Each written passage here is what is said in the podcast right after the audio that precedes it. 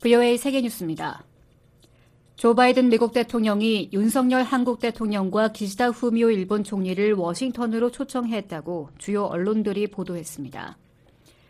로이터 통신 등은 미 고위 관리를 인용해 바이든 대통령이 G7 정상회의에서 별도로 열린 미한일 3국 정상회담에서 윤 대통령과 기시다 총리의 워싱턴 방문을 초청했다고 전했습니다. 윤 대통령과 기시다 총리의 구체적인 워싱턴 방문 시기는 알려지지 않았습니다. 이날 회담에서 새 정상은 북한의 불법적인 핵과 미사일 위협에 직면한 새로운 조율을 포함해 3국 간 협력을 새로운 단계로 끌어올리는 방안에 대해 논의했다고 백악관이 성명을 통해 밝혔습니다. 백악관은 또 바이든 대통령이 윤 대통령과 기시다 총리의 한일 관계 개선을 위한 용기 있는 노력을 평가했다면서 세 나라 간 협력 관계가 한일 정상들의 노력 덕분에 더욱 강할 수 있다고 말했다고 전했습니다.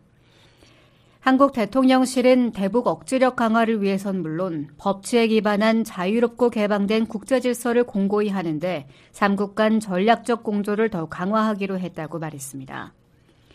일본 외무성에 따르면 새 정상은 북한의 미사일 관련 정보를 실시간으로 공유하는 방안과 인도태평양과 경제안보, 태평양 도서국가들과의 관계에 대해서도 논의했습니다. 조 바이든 미국 대통령은 21일 미국과 중국 관계가 신속히 정상화할 것으로 전망한다고 밝혔습니다. 바이든 대통령은 이날 G7 정상회의가 열린 일본 히로시마에서 가진 기자회견에서 올해 초 양국 관계에서 발생한 중국 정찰 풍선 사건을 바보 같은 일로 묘사하며 이같이 말했습니다. 바이든 대통령은 당시 사건으로 미중 간 대화와 관련한 모든 것이 바뀌었지만 양국 관계는 매우 빠르게 해빙을 시작할 것이라고 밝혔습니다. 한편 바이든 대통령의 발언과 관련해 중국 정부는 자국에 대한 제재 철회를 요구했습니다. 마오닝 중국 외교부 대변인은 22일 정례 브리핑에서 중국과 미국은 필요한 소통을 유지하고 있지만 미국은 한편으로는 소통하자면서 다른 한편으로는 수단과 방법을 가리지 않고 중국을 압박하며 중국 관리와 기업에 제재를 가했다고 주장했습니다. 그러면서 미국은 중국에 대한 제재를 철회하고 실제 행동으로 대화와 소통에 필요한 장애물을 제거해야 한다고 밝혔습니다. 한편 G7 정상회의에서 중국 문제가 거론된 것과 관련해 중국 외교부는 21일 항의의 일환으로 중국 주재 일본 대사를 소환했다고 밝혔습니다. 중국이 21일 미국의 반도체 제조업체인 마이크론사에 대한 제재 조치를 발표했습니다. 중국 국가 인터넷 정보판공실 사나 인터넷 안보심사판공실은 이날 성명을 통해 마이크론사가 사이버 보안 관련 심사를 통과하지 못했다고 밝혔습니다. 인터넷 안보심사판공실은 성명에서 검토 결과 마이크론 제품은 상대적으로 심각한 사이버 보안 위협을 갖고 있으며 이는 중국의 핵심 정보기관 시설 공급망에 상당한 보안 위협을 초래하고 국가안보에 영향을 끼칠 것이라고 주장했습니다. 이에 따라 중국 내 핵심 정보기관 시설에 관련된 사업자들은 마이크론사의 제품 구매를 중단해야 한다고 성명은 밝혔습니다. 한편 미국 상무부는 중국 당국의 지적은 사실 무근이라며 마이크론사에 대한 조치에 단호히 반대한다고 밝혔습니다. 그러면서 다른 미국 기업들에 대한 최근의 압수수색과 표적화와 함께 이번 조치는 시장을 개방하고 있으며 투명한 규제 틀을 약속한다는 중국 측 주장과 배치된다고 강조했습니다. 볼로디미르 젤렌스키 우크라이나 대통령은 21일 동부 격전지 바흐무트를 함락했다는 러시아의 주장을 일축했습니다. 젤렌스키 대통령은 이날 G7 정상회가 열린 일본 히로시마에서 가진 기자회견에서 자국군이 바흐무트 시내에서 전투를 계속하고 있고 중요한 임무를 수행 중이라며 이같이 밝혔습니다. 이어 어느 곳인지 공유하진 않겠지만 오늘 우크라이나군은 바흐무트에 있다면서 이는 바흐무트가 오늘 러시아 연방에 의해 함락되지 않았다는 사실을 말해준다고 주장했습니다. 젤렌스키 대통령의 이날 발언은 앞서 블라디미르 푸틴 러시아 대통령이 지난 20일 러시아군이 바흐무트를 완전 점령했다고 발표한 가운데 나왔습니다. 세계뉴스였습니다.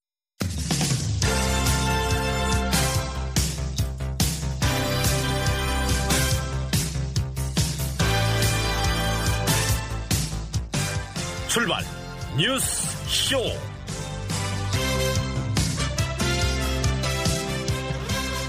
여러분 안녕하십니까? 9월 23일 화요일 새벽 VOA 출발 뉴스쇼 시작하겠습니다. 진행의 박동정입니다. 먼저 이 시간 주요 소식입니다. 조 바이든 미국 대통령과 윤석열 한국 대통령, 기시다 우미오 일본 총리는 히로시마에서 가진 정상회담에서 한국 간 새로운 공조에 합의했습니다. 주요 7개국 G7 정상들은 히로시마 공동성명에서 북한에 계속되는 핵과 탄도미사일 위협을 규탄했습니다. 미국과 일본 외교장관이 북한의 완전한 비핵화를 위한 미한일 삼각공조의 중요성을 강조했습니다. 오늘 북한은 대체로 맑겠으나 함남과 황해도 오후 구름 많이 끼겠고 한때 소나기 곳곳에 내리겠습니다. 아침 최저 기온은 1도에서 14도, 낮 최고 기온은 17도에서 27도가 되겠습니다. 바다의 물결은 동해 북부는 0.5에서 1m, 서해 북부는 0.5m로 일겠습니다. 첫 소식입니다. 주요 7개국 G7 정상회의를 계기로 만난 미 한일 정상이 새로운 수준으로 3자 공조를 발전시키기로 합의하면서 앞으로 세 나라의 공조 양상이 어떻게 달라질지 주목됩니다. 대북 억지력과 인도태평양 전략 측면에서 삼국 공조가 보다 체계화하는 방향으로 강화될 것이라는 전망이 나옵니다. 서울에서 김한용 기자가 보도합니다. 조 바이든 미국 대통령과 윤석열 한국 대통령, 기시다 후미오 일본 총리는 주요 7개국 G7 정상회의를 계기로 21일 히로시마에서 가진 정상회담에서 3국 간 새로운 공조에 합의했습니다. 특히 바이든 대통령이 한일 정상을 초청함에 따라 조만간 열리게 될 워싱턴 3자 회담에서 3국 간 새로운 공조의 모습이 구체화할 것으로 보입니다. 한국 대통령실 이도훈 대변인은 이와 관련해 정상들은 북한 미사일 경보 정보의 실시간 공유와 같은 3자 안보 협력, 인도 태평양 전략에 관한 3자 공조 강화, 경제 안보, 태평양 도서국에 대한 관여 등 다양한 분야에서 구체 협력을 심화하기로 했다고 전했습니다. 한국 정부 당국자는 22일 VOA와의 전화 통화에서 3국이 과거엔 안보 협력 중심으로 논의했는데 이제는 포괄적인 협력을 해나가자는 뜻에서 새로운 차원이라는 표현을 넣은 것으로 본다고 말했습니다. 미한일 세 나라는 무엇보다 북한 핵과 미사일에 대응하는 군사 안보 협력 분야에서 공조 수준을 확대 강화할 것이라는 관측입니다. 특히 북한이 발사하는 미사일에 대한 3국의 경보 정보 공유 체계 구축이 우선적으로 이루어질 가능성이 커 보입니다. 북한이 전술 핵탄두를 탑재할 수 있는 KN 계열의 탄도미사일에 이어 고체 연료 대륙간 탄도미사일까지 개발에 성공함에 따라 미한일 3국 대응 체계의 통합 필요성이 커진 때문이라는 겁니다. 미한일은 작년 11월 캄보디아 푸놈펜에서 열린 3국 정상회담에서 북한 미사일 경보 정보에 실시간 공유에 합의하고 관련 논의를 진행해 왔습니다. 전하규 한국 국방부 대변인은 22일 정례 브리핑에서 구체적인 이행 방안에 대해서 필요한 협의가 진행 중이라고 설명했습니다. 이에 따라 다음 달 초 싱가폴 샹그릴라 대화를 계기로 개최될 미한일 국방장관 회담에서 관련 합의가 나올 가능성이 제기되고 있습니다. 이럴 경우 이르면 하반기부터 경보 정보 실시간 공유 체계가 가동될 수 있을 것으로 보입니다. 삼국의 새로운 공조와 관련해서 미한이 확장 억제 강화 차원에서 합의한 핵 협의 그룹 NCG의 확대 가능성도 주목을 받고 있습니다. 김태효 한국 국가안보실 1차장은 22일 한국의 뉴스 전문 케이블 매체인 YTN 시사 프로그램에 출연해 일본의 NCG 참여에 대해 닫아놓기보다는 열려 있다면서도 미한 간 NCG가 정착되면 그 다음 북태평양, 아시아에서 북핵에 대비한 공조를 호주라든지 일본과 할 수 있다고 말했습니다. 그러면서 NCG를 가입국을 늘려서 한다면 한반도에서 우리가 집중적으로 해야 할 미한 간 어젠다가 흐려진다는 점에서 NCG 정착에 집중해야 할 것이라고 설명했습니다. 박원곤 이화여대 북한학과 교수는 미한일 공조를 제도화하는 차원에서 NCG와는 별개의 3자 협의체가 만들어질 수도 있다고 내다봤습니다. 한미일이 계속 만나고 하긴 합니다만 어떤 공식된 협의체가 있는 건 아니잖아요. 예를 들어 쿼드라든지 뭐 그런 식으로. 그런데 워싱턴 초청을 한다면 그때 한미일 정상회담 그 시기를 즈음해서 뭔가 협의체 출범도 생각하지 않을까. 이종의 NCG랑은 별개의 그런 한미일 간의 뭐 어떤 협의, 그런 구체화된, 제도화된 뭔가를 만들려고 할 가능성이 좀 있다라고 판단이 됩니다. 아울러 3국의 새로운 공조는 대북 대응을 넘어 영내와 글로벌 차원으로 범위가 더욱 확장될 전망입니다. 미한일 3자 협력은 미중 전략 경쟁과 우크라이나 전쟁 등 급변하는 국제 정세 속에서 인도와 태평양 영내 그리고 글로벌 현안 대응으로 확대되고 있습니다. 한국 정부 산하 국책 연구기관인 통일연구원 홍민 북한 연구실장은 바이든 대통령 초청으로 이루어지는 미한일 정상회담은 북한은 물론 영내 문제에 대한 삼국 공조를 강화하는 계기가 될 것이라고 말했습니다. 한미일의 하나의 체계 안에서 같이 긴밀하게 움직인다라는 것을 북한에게 메시지를 시키고 실제 그것이 훈련이라든가 이런 형태로 지속적으로 정기적으로 계속 움직인다면 음. 억제력에 있어서는 한층 좀 나아진 부분이 있다. 다만 이제 이것이 외교적인 측면에서 봤을 때는 중국이나 러시아를 자극하고 또 음. 북한을 어떻든 대화보다는 억제 중심으로 간다라는 메시지로 보일 수 있기 때문에 대립각은 더 날카로워질 가능성이 있다 이렇게 봐야겠죠. 한편 윤 대통령은 이번 히로시마 G7 정상회의를 계기로 한일 간 갈등을 넘어선 미래 지향적 관계를 지향하는 행보를 이어갔습니다. 21일 기시다 총리와의 양자회담을 통해 한일 셔틀 외교 복원을 재확인했고 특히 같은 날 기시다 총리와 히로시마 평화기념공원 내 한국인 원폭 희생자 위령비를 공동 참배했습니다.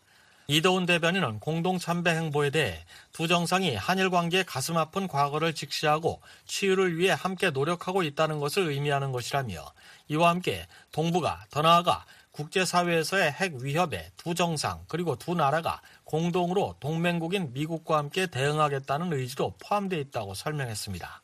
한국 민간 연구기관인 세종연구소 진창수 일본 연구센터장은 한일이 국제 정세에 대한 인식을 공유하고 미국과 3자 협력을 강화하는 데 긍정적인 영향을 줄 것이라고 말했습니다. 히로시마 위령비에 같이 참여하게 된 것은 말과 함께 이제 행동으로 조금씩 일부 전진을 했다 이렇게 보고 한미일 협력이라는 것은 이런 한일 관계를 기반으로 해서 점차적으로 확대 그리고 강화될 거니까 그런 의미에서 미국에서 다시 한번 열릴 거라고 보고 구체적인 내용을 이제부터 채워가는 것이 과제로 돼 있다 이렇게 보겠죠. 지난해 11월 푸놈펜 성명 때만 해도 미한일 삼각공조는 일제 강점기 강제동원 배상 문제 등으로 한일 간 갈등의 골이 깊어 안정적이지 못했습니다.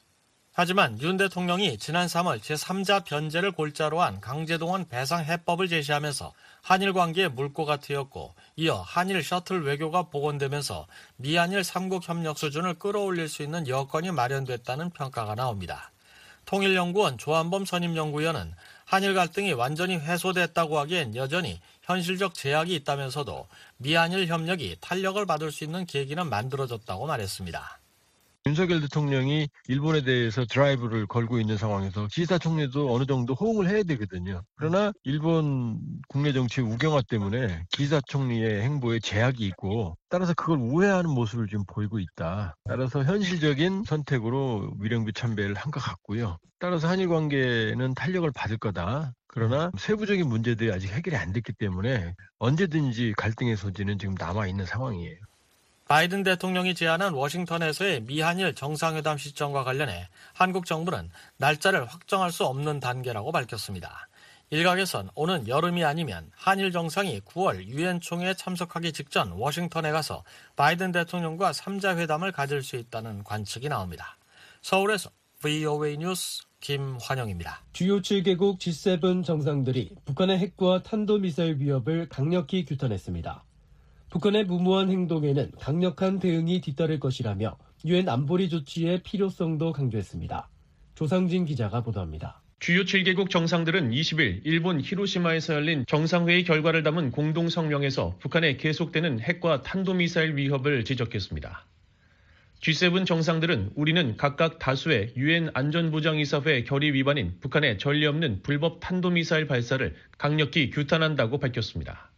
이어 우리는 북한이 영내 안정을 해치고 국제 평화와 안보에 중대한 위협이 되는 추가 핵실험이나 탄도미사일 기술을 이용한 발사를 포함한 다른 불안정을 조성하거나 긴장을 고조시키는 행동을 삼갈 것을 촉구한다고 말했습니다. 그러면서 이러한 무모한 행동은 신속하고 단결된 강력한 국제적 대응에 직면해야 한다며 여기에는 유엔 안보리가 취해야 할 중대한 추가 조치가 포함돼야 한다고 강조했습니다.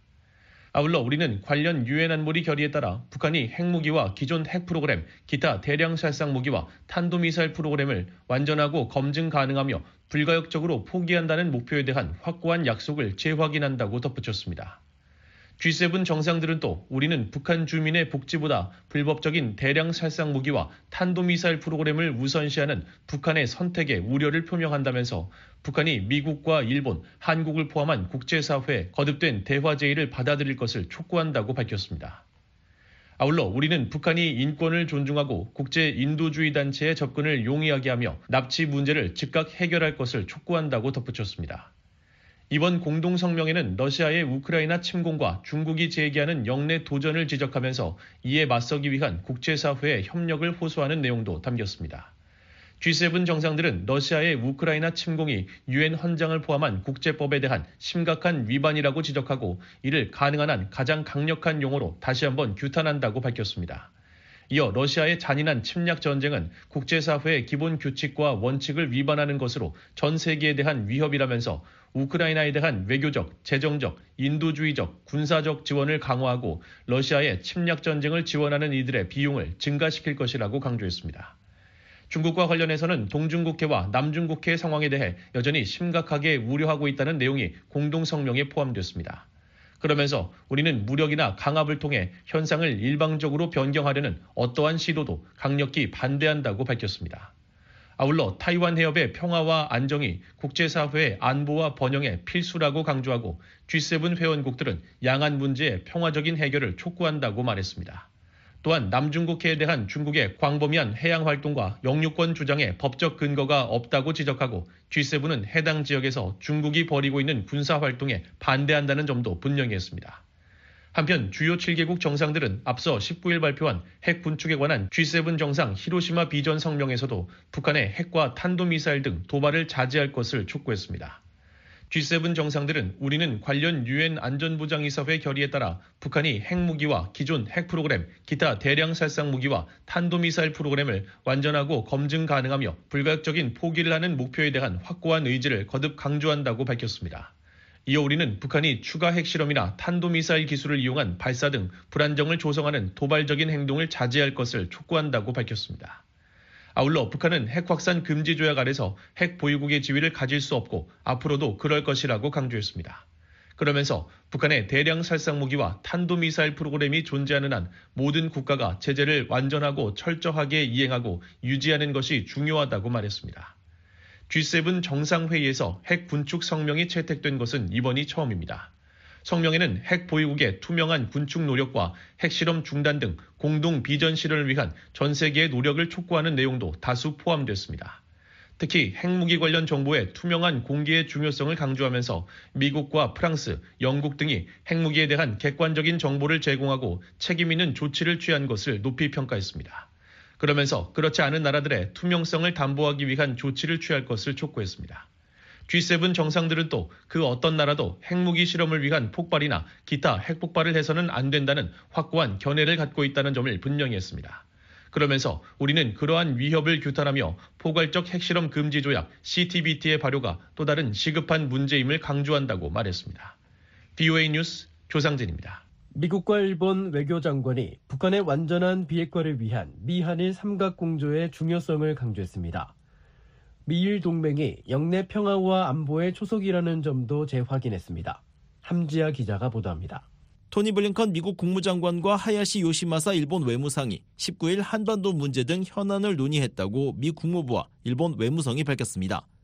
매튜 밀러 국무부 대변인은 19일 발표한 성명에서 블링컨 장관이 오늘 일본 히로시마에서 주요 7개국 G7 정상회의와 별도로 하야시 외무상을 만나 평화와 안보, 번영 증진에 G7과 철통 같은 미일 동맹이 매우 중요하다는 점을 재확인했다고 전했습니다.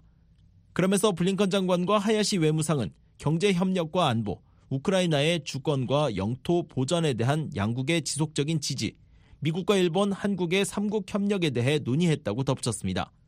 또한 양국은 글로벌 리더로서 인권과 민주주의 증진의 중요성을 강조했다고 말했습니다.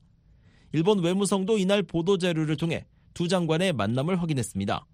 외무성은 회담이 약 45분간 진행됐다면서 양국은 미일 동맹을 중심에 두는 미일 관계가 인도 태평양 지역의 평화와 안정의 초석으로서 그 어느 때보다 공고하다는 점을 확인하고 다양한 분야에서 협력을 지속해 나가기로 했다고 밝혔습니다. 또한 두 장관은 미일 안보 협력에 대한 의견을 교환했으며 미일 동맹의 억제와 대응 역량을 더욱 강화하기 위한 협력을 지속적으로 이행하기로 했다고 덧붙였습니다. 특히 유엔 안보리 결의에 따른 북한의 완전한 비핵화를 위해 일본과 미국 그리고 일본과 한국은 물론 일본, 미국, 한국 간 긴밀한 협력을 지속해 나가자는 데 의견을 같이 했다고 밝혔습니다. 아울러 하야시 장관은 납치 문제의 조속한 해결을 위한 미국의 지속적인 이해와 협력을 요청했으며 다시금 블링컨 장관의 전폭적인 지지를 얻었다고 전했습니다. 일본 외무성에 따르면 이날 양국은 북한 관련 사안 외에도 중국과 우크라이나에 대한 러시아의 침공 문제, 경제 안보와 우주 분야에서의 협력 등을 논의했습니다. 뷰이 뉴스 함자입니다.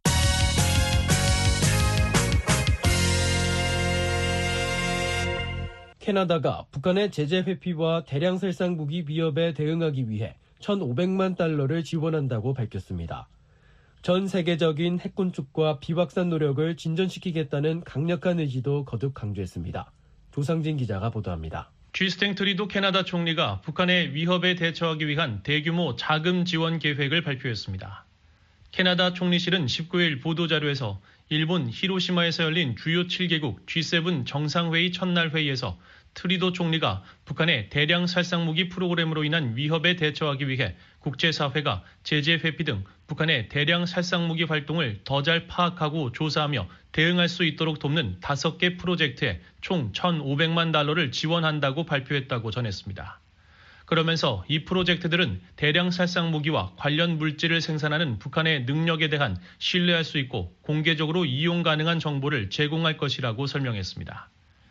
트리도 총리는 또 이날 우크라이나를 침략한 러시아에 대한 캐나다의 독자 경제 제재 조치를 발표하고 이란 핵시설에 대한 검증과 모니터링을 위해 국제 원자력 기구 IAEA에 추가로 400만 달러를 지원할 계획이라고 밝혔습니다. 그러면서 G7 파트너들과 함께 캐나다는 세계적인 핵 군축과 비확산을 진전시키겠다는 확고한 결의를 갖고 있다고 말했습니다. 또한 캐나다는 그 어느 때보다 단합된 G7과 함께 법치주의에 기반한 평화롭고 번영하는 국제 질서 수호를 위해 모든 파트너들과 협력할 준비가 돼 있으며 모든 강압적인 현상 변경 시도에 반대한다고 강조했습니다. 트뤼도 총리는 G7 정상회의 참석에 앞서 지난 17일 한국을 방문해 윤석열 대통령과 정상회담을 가진 뒤 발표한 공동 성명에서도 북한의 핵과 미사일 프로그램을 강력히 규탄한 바 있습니다. 트뤼도 총리는 공동 성명에서 캐나다는 유엔 안보리 결의 위반이자 북태평양 지역을 불안정하게 하는 북한의 행동에 대응하기 위해 한국과 국제사회와 계속 긴밀히 협력할 것이라고 밝혔습니다. 아울러 우리는 북한의 탄도미사일 및 핵 프로그램을 규탄하며 북한이 장기적 평화와 안보, 번영을 위해 지속 가능한 방안으로서 비핵화 대화에 복귀할 것을 촉구했다고 밝힌 바 있습니다. VOA 뉴스 조상진입니다. 일본 총리가 주요 7개국 G7 정상회의에 참석한 각국 정상들과 잇따라 만나 북한 문제에 대한 긴밀한 협력을 약속했습니다. 북한 핵과 미사일은 물론 일본인 납치 문제도 공조 분야로 꼽았습니다. 함지아 기자가 보도합니다. 기시다 후미오 일본 총리가 21일 히로시마에서 열린 판민진 베트남 총리와의 정상회담에서 북한과 중국 문제 등을 논의했습니다. 일본 외무성은 이날 보도자료에서 두 지도자가 동중국해와 남중국해 상황, 그리고 핵과 미사일 납치 사안을 포함한 북한 문제를 다루는 데 있어 계속 협력할 것을 확인했다고 전했습니다. 베트남은 기시다 일본 총리의 초청으로 이번 G7 정상회의에 참석했습니다.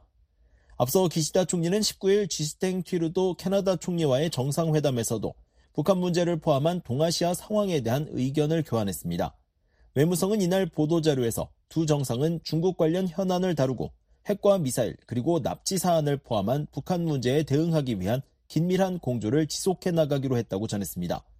기시다 총리는 이후 올라프 숄츠 독일 총리, 에마뉘엘 마크롱 프랑스 대통령과도 각각 정상회담을 가졌습니다. 일본 외무성에 따르면 기시다 총리는 두 정상과의 만남에서도 중국 관련 사안을 해결하고 핵과 미사일, 납치 문제를 포함한 북한 문제를 다루는 데 있어 계속해서 긴밀히 조율할 것이라고 확인했습니다. 기시다 총리는 이보다 앞선 18일에는 리시 수낙 영국 총리와 업무 만찬을 했습니다. 외무성은 보도자료에서 두 정상은 동아시아 정세에 대한 의견을 교환하고 중국 관련 현안과 북한 문제 대응에 있어 긴밀한 공조를 지속해 나가기로 했다고 밝혔습니다. 그러면서 핵과 미사일, 일본인 납치 문제를 북한과 관련해 다뤄야 할 사안으로 꼽았습니다. 또한 두 정상은 타이완 해협 전역의 평화, 안정의 중요성을 거듭 강조하고 양안 문제의 평화적 해결을 장려했다고 외무성은 확인했습니다. 앞서 기시다 총리는 18일 조 바이든 미국 대통령과도 만나 북한 문제를 포함한 양국 현안을 논의했습니다.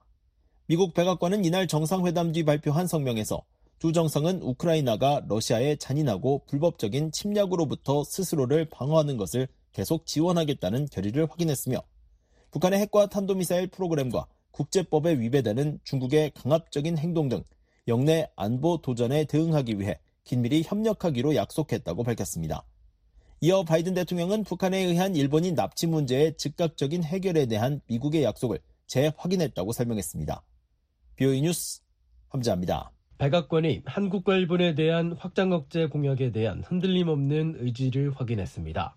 미한일 3자 협력을 개선하고 심화하는 방법도 모색할 것이라고 밝혔습니다.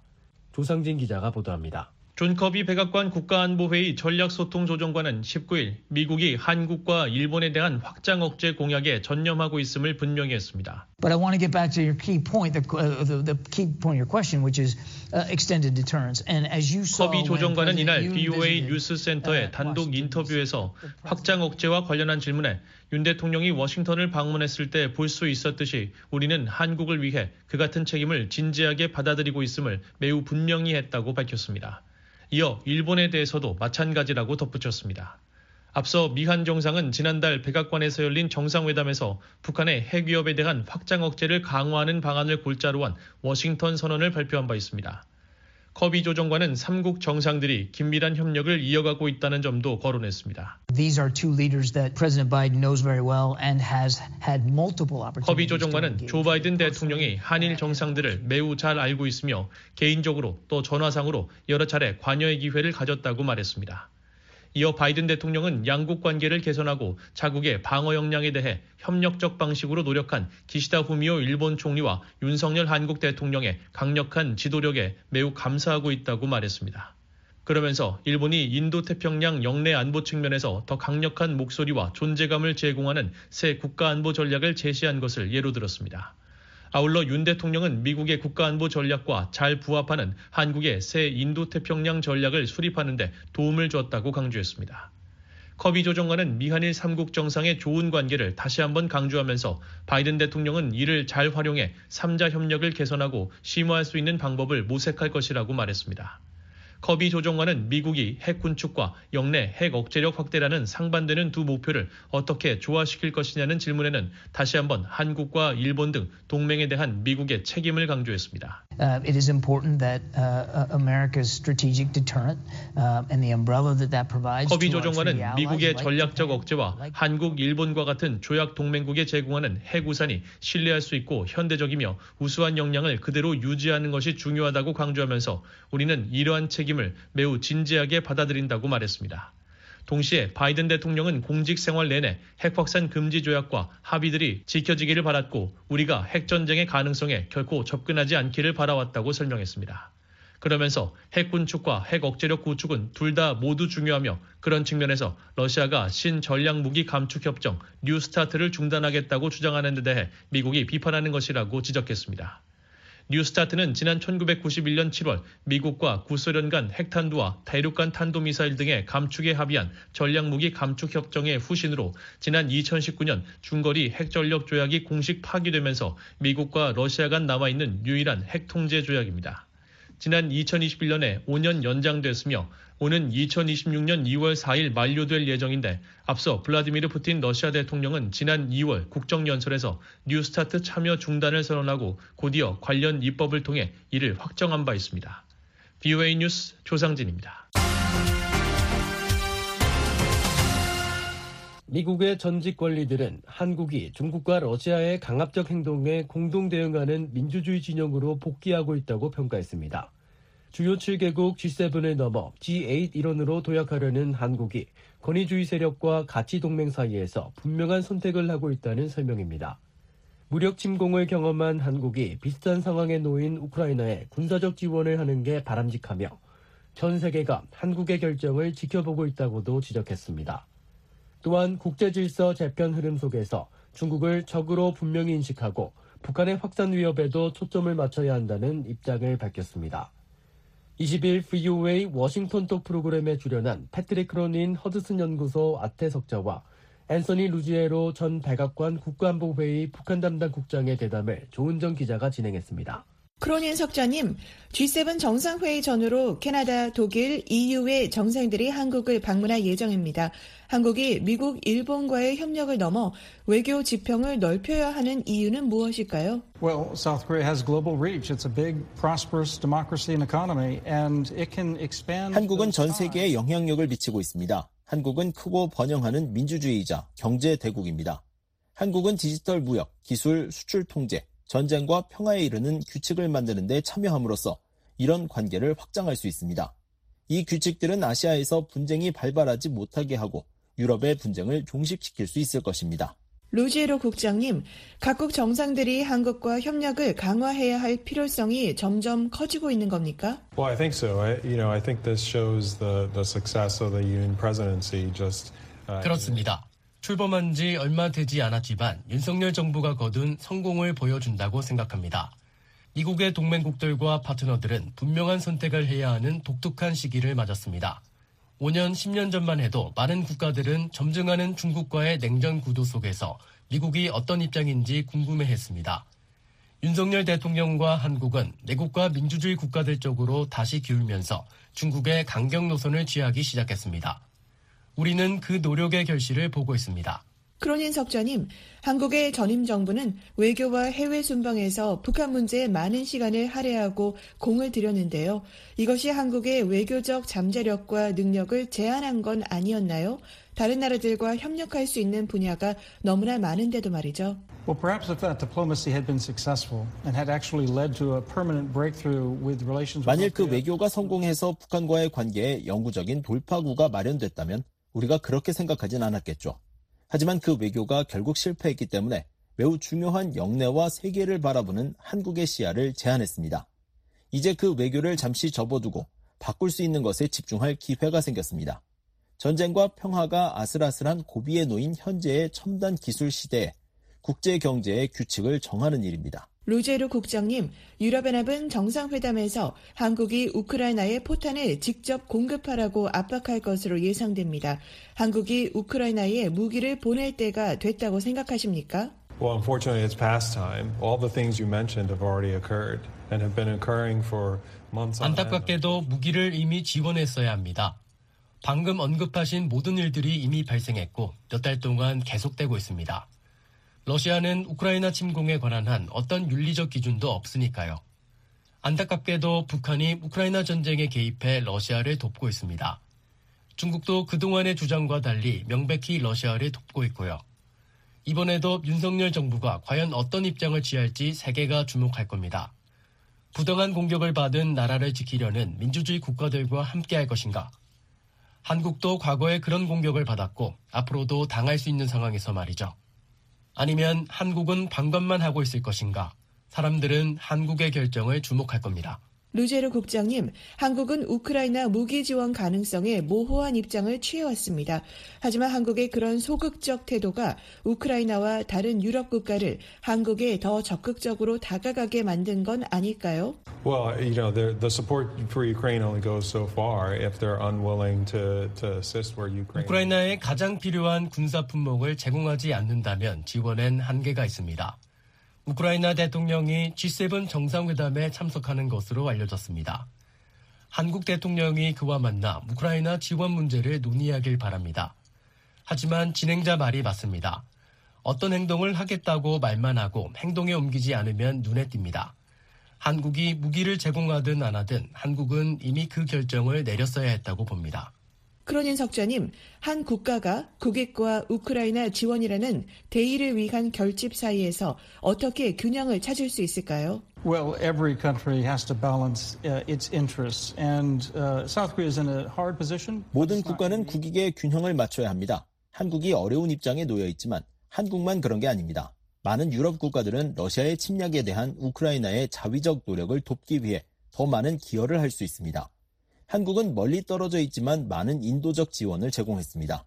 한국은 폴란드에 무기를 판매하고 미국의 포탄 부족을 보충하면서 간접적으로 무기를 제공했습니다. G7 정상들은 우크라이나 조종사를 훈련하는 특별 프로그램이 있을 것이라고 발표했습니다. 조종사 훈련에 많은 전문성을 갖춘 한국이 그 역할을 맡을 수 있을 것입니다. 우크라이나의 방어 노력을 간접적으로 지원하는 것입니다.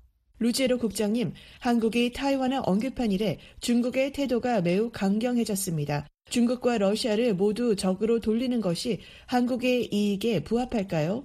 Well, they're they're already enemies. I mean, China has already tried to bully South Korea. We'll go back to the 중국과 러시아는 이미 한국의 적입니다. 중국은 이미 사드 사태 때 한국을 괴롭히려고 했습니다. 우리는 중국이 한국에 대해 경제적 강압을 다시 시도할 것을 알고 있습니다. 러시아는 우크라이나 전쟁 훨씬 전부터 북한과 북핵 개발을 지원했습니다. 중국과 러시아가 10년 혹은 15년 전부터 이미 한국의 적이었다는 사실을 한국 국민과 정부가 깨닫고 있습니다. 루제르 국장님, G7은 러시아에 대한 제재를 강화하고 러시아의 전쟁 수행 능력을 돕는 수출을 제한하기로 합의했습니다. 또한 중국에 대한 무역 의존도를 줄여야 한다고 강조했는데요. G7이 중국과 러시아의 도전에 맞서 결집하는 상황에서 G8 국가가 되기를 원하는 한국이 그 대열에 합류해야 한다고 보세요. Certainly, I, the, though I, I just assume that South Korea is abiding by a lot of these sanctions. 물론입니다. 한국 정부는 러시아에 대한 많은 제재와 수출 통제를 준수하고 있는 것으로 보입니다. 만약 정부가 그런 의지가 없다고 해도 분명히 한국 기업들과 은행들은 준수하고 있을 겁니다. 특히 미국과 어긋나고 싶지 않을 테니까요. 러시아 제재의 관건은 인도와 중국에 대한 서방 국가들의 대응 방식입니다. 터키까지 포함해 이 세 나라는 러시아 석유를 가장 많이 구매하는 국가들이고 무엇보다도 제재를 위반하고 있습니다. 인도와 터키처럼 제재를 위반하는 협력국과 동맹에 어떻게 대응할지가 가장 어려운 문제입니다. 중국에 대한 대응도 매우 어렵고요.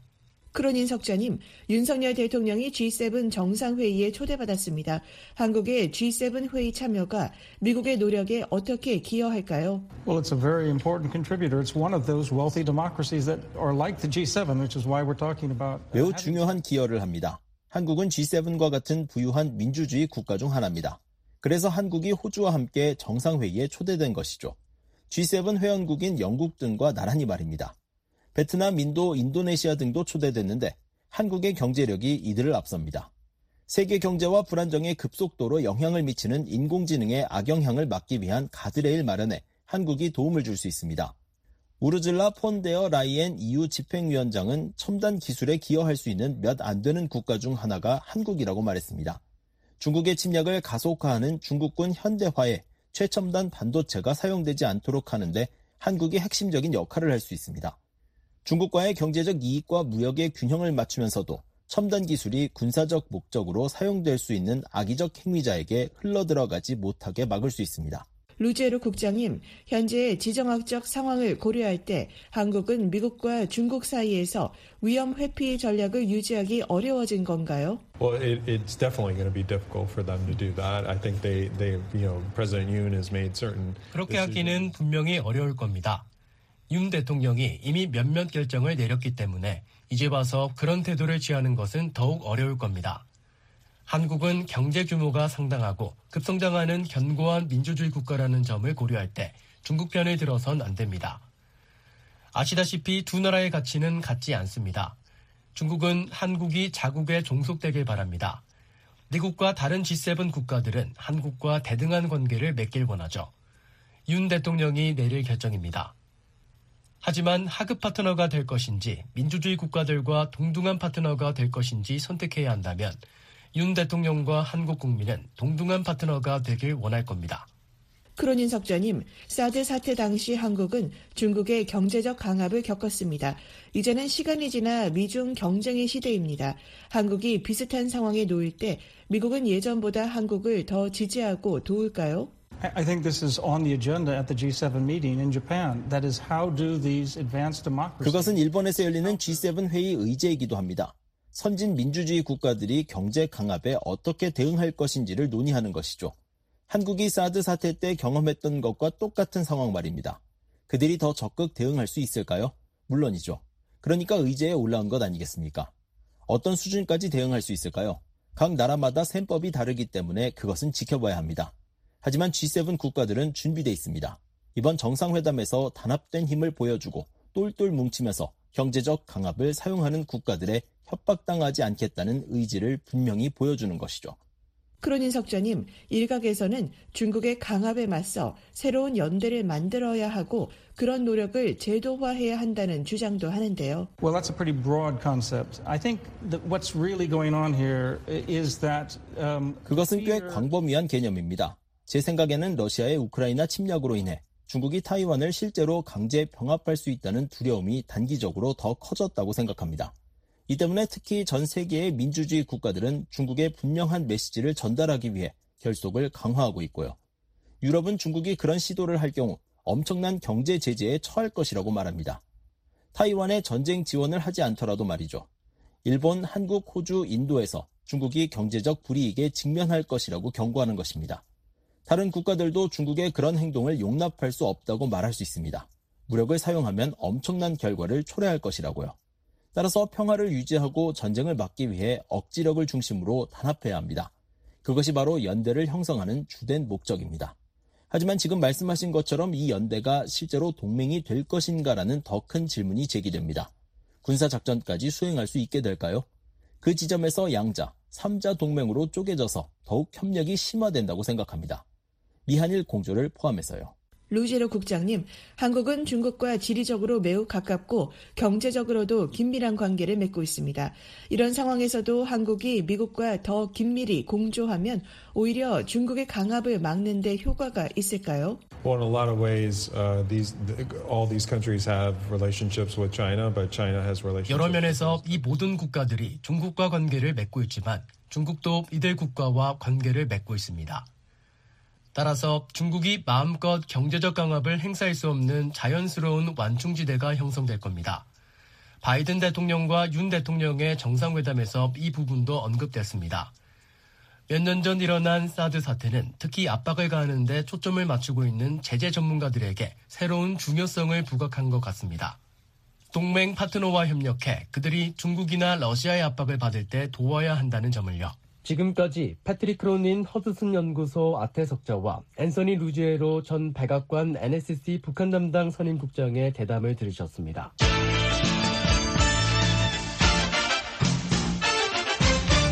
미국과 일본, 호주, 인도 정상들이 북한의 미사일 발사와 핵무기 추구를 규탄했습니다. 북한이 추가 도발을 자제하고 실질적인 대화에 나서야 한다는 점도 강조했습니다. 조상진 기자가 보도합니다. 미국과 일본, 호주, 인도가 참여하는 사자 안보협력체 쿼드 정상들이 북한의 핵과 미사일 위협 규탄에 한 목소리를 냈습니다. 조 바이든 미국 대통령과 앤서니 앨버니지 호주 총리, 기시다 후미오 일본 총리, 나렌드라 모디 인도 총리는 20일 일본 히로시마에서 열린 정상회담 뒤 발표한 공동성명에서 우리는 다수의 유엔 안보리 결의를 위반하는 북한의 불안정한 탄도미사일 발사와 핵무기 추구를 규탄한다고 말했습니다. 이어 이러한 발사는 국제 평화와 안정에 중대한 위협을 가한다면서 우리는 북한이 안보리 결의에 따른 모든 의무를 준수하고 추가 도발을 자제하며 실질적인 대화에 나설 것을 촉구한다고 밝혔습니다. 쿼드 정상들은 또 북한이 납치 문제를 즉각 해결하기를 촉구한다고 밝혔습니다. 아울러 관련 유엔 안보리 결의에 따른 한반도의 완전한 비핵화에 대한 약속을 재확인하고 모든 국가들이 유엔 안보리 결의를 완전히 이행할 것을 촉구했습니다. 또한 영내와 그 너머에서 북한과 관련된 핵과 미사일 기술의 확산 문제를 해결하는 것이 중요하다는 점을 강조한다고 밝혔습니다.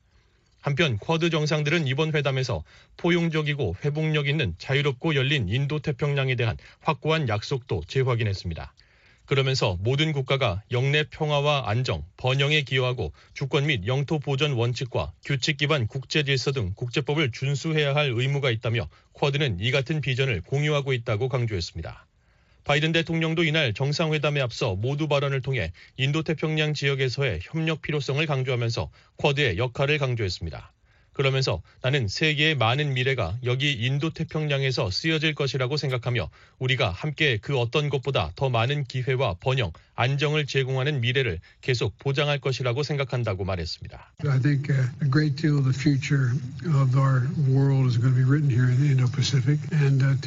이번 허드 정상회담은 당초 24일 호주에서 열릴 예정이었지만 바이든 대통령이 부채한도 상향 문제 때문에 호주 방문을 취소하면서 주요 7개국 G7 정상회의가 열리는 일본 히로시마에서 개최됐습니다.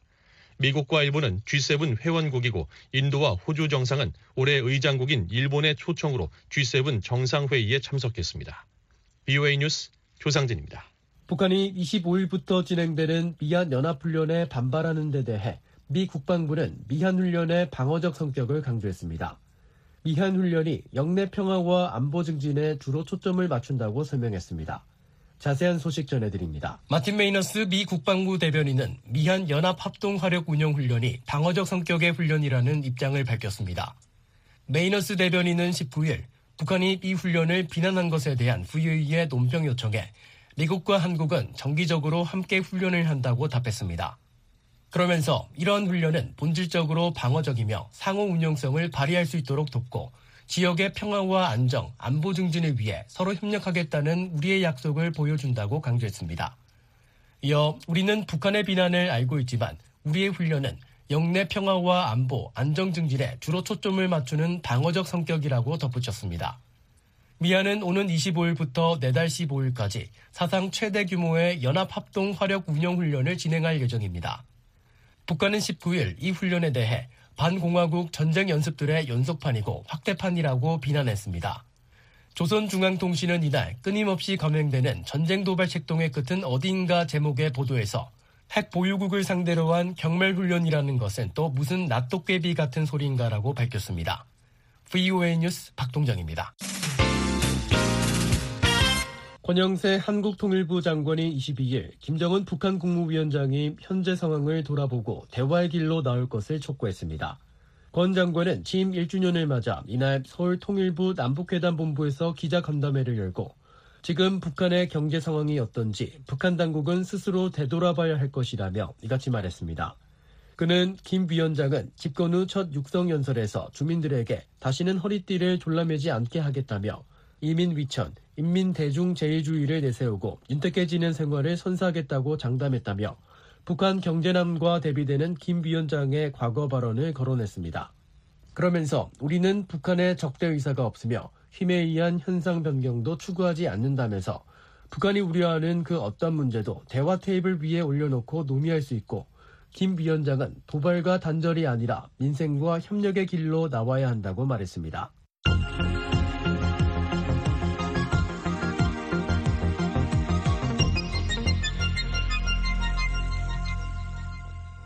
우크라이나 전쟁을 주제로 열린 유엔 안보리 회의에서 미국 등 다수의 이사국들이 러시아와 북한 간 무기 거래를 비판했습니다. 북한이 제공한 무기가 우크라이나의 민간인을 위협하는 데 사용되고 있다는 지적도 나왔습니다. 박형주 기자가 보도합니다. 유엔 주재 미국 대표부의 로버트 우드 대사는 18일 유엔 안보리 회의에서 우리는 2021년 11월 크렘린과 협력하는 악랄한 용병 조직 바그너 그룹이 유엔의 대북 무기 금수 조치를 위반하며 북한에서 보병 로켓과 미사일을 수입한 것을 알고 있다고 말했습니다. Senior Russian officials and the DPRK have been involved in additional discussions aimed at Russia providing the DPRK food and commercial aircraft. 우드 대사는 이어 게다가 러시아 고위 관리들과 북한은 북한이 러시아에 20여 종의 무기와 군수품을 제공하는 대가로 러시아가 북한에 식량과 상업용 항공기를 제공하는 방안을 위한 추가 논의를 진행하고 있다며 이는 유엔 안보리의 다수 결의에 대한 추가 위반이 될 것이라고 지적했습니다. 앞서 미국 정부는 지난 1월 북한이 러시아의 우크라이나 침략 전쟁을 지원하는 바그너 그룹에 무기를 공급하는 정황을 담은 위성 사진을 전격 공개하며 바그너 그룹에 대한 추가 제재를 단행했습니다. 이어 백악관 국가안보회의의 존 커비 전략소통 조정관은 지난 3월 말 러시아가 북한으로부터 24종 이상의 무기와 군수품을 받게 될 것이라며 군수품 지원 대가로 북한에 식량을 제공하고 있다고 밝혔습니다. 안보리 상임이사국인 영국의 바바라 우드워드 유엔 대사도 이날 러시아는 유엔 안보리 관련 결의를 노골적으로 위반하면서 이란과 북한과 같은 국가들로부터 푸틴의 불법 전쟁에 필요한 무기를 조달하고 있다고 꼬집었습니다. Russia sources weapons for Putin's illegal war from states such as Iran and DPRK. 그러면서 영국은 다른 국가들에게 러시아에 군사 지원을 제공하지 말 것을 요구한다고 말했습니다.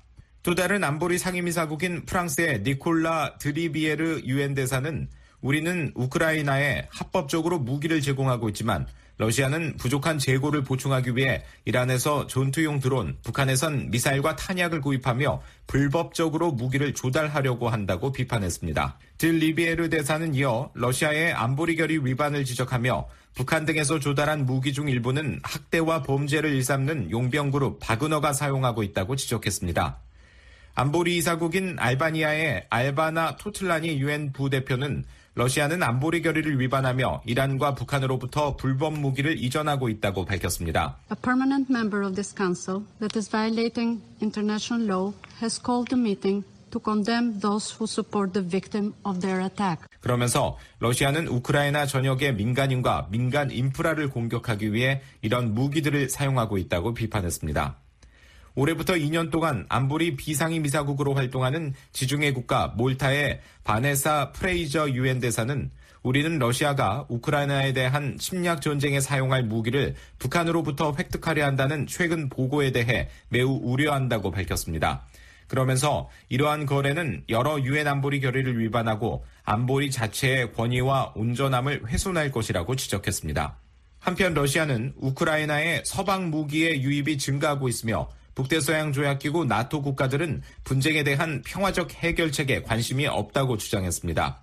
중국의 경상 유엔 주재 부대표는 이날 특정 국가나 진영을 거론하지 않으면서 전장으로의 계속된 무기 유입은 심각한 도전을 야기할 것이라고 말했습니다. 그러면서 우크라이나 사태의 군사적 해결책은 없다면서 대화와 협상이 평화를 복원하는 근본적인 방법이라고 주장했습니다. VOA 뉴스 박형주입니다.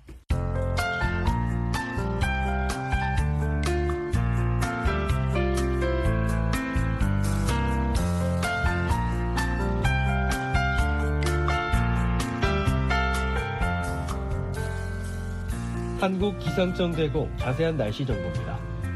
오늘 북한은 대체로 맑겠으나 함남과 황해도 오후 구름 많이 끼겠고 한때 소나기 곳곳에 내리겠습니다. 아침 최저 기온은 1도에서 14도, 낮 최고 기온은 17도에서 27도가 되겠습니다. 바다 물결은 동해 북부는 0.5에서 1m, 서해 북부는 0.5m로 일겠습니다.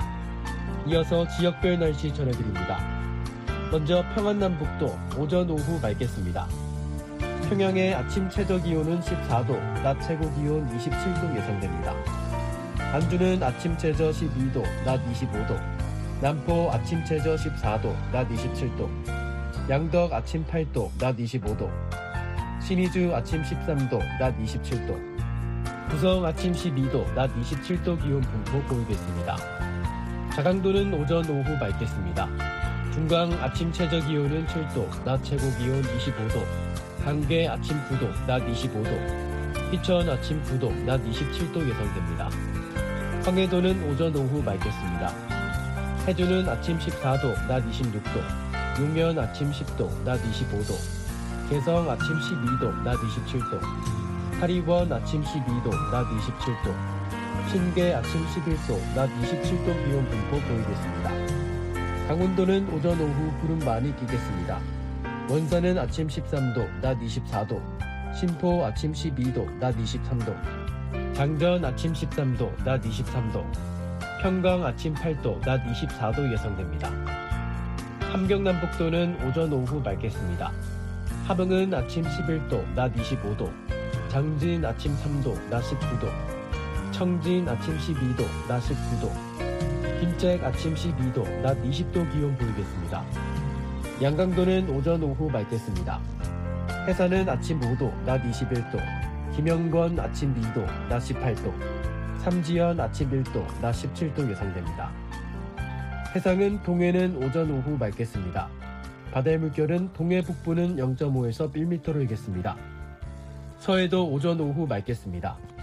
바다의 물결은 서해 북부는 0.5에서 1m로 일겠습니다. 잠시 뒤 VOA 세계 뉴스가 방송됩니다.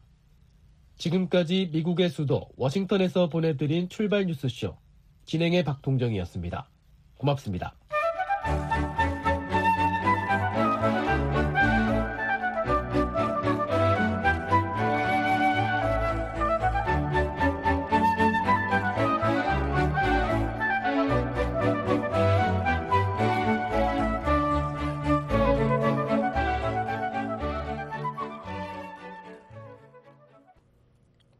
세계뉴스입니다.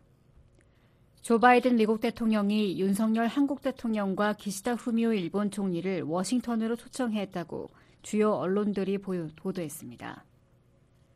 로이터 통신 등은 미 고위 관리를 인용해 바이든 대통령이 G7 정상회의에서 별도로 열린 미한일 3국 정상회담에서 윤 대통령과 기시다 총리의 워싱턴 방문을 초청했다고 전했습니다. 윤 대통령과 기시다 총리의 구체적인 워싱턴 방문 시기는 알려지지 않았습니다. 이날 회담에서 새 정상은 북한의 불법적인 핵과 미사일 위협에 직면한 새로운 조율을 포함해 3국 간 협력을 새로운 단계로 끌어올리는 방안에 대해 논의했다고 백악관이 성명을 통해 밝혔습니다.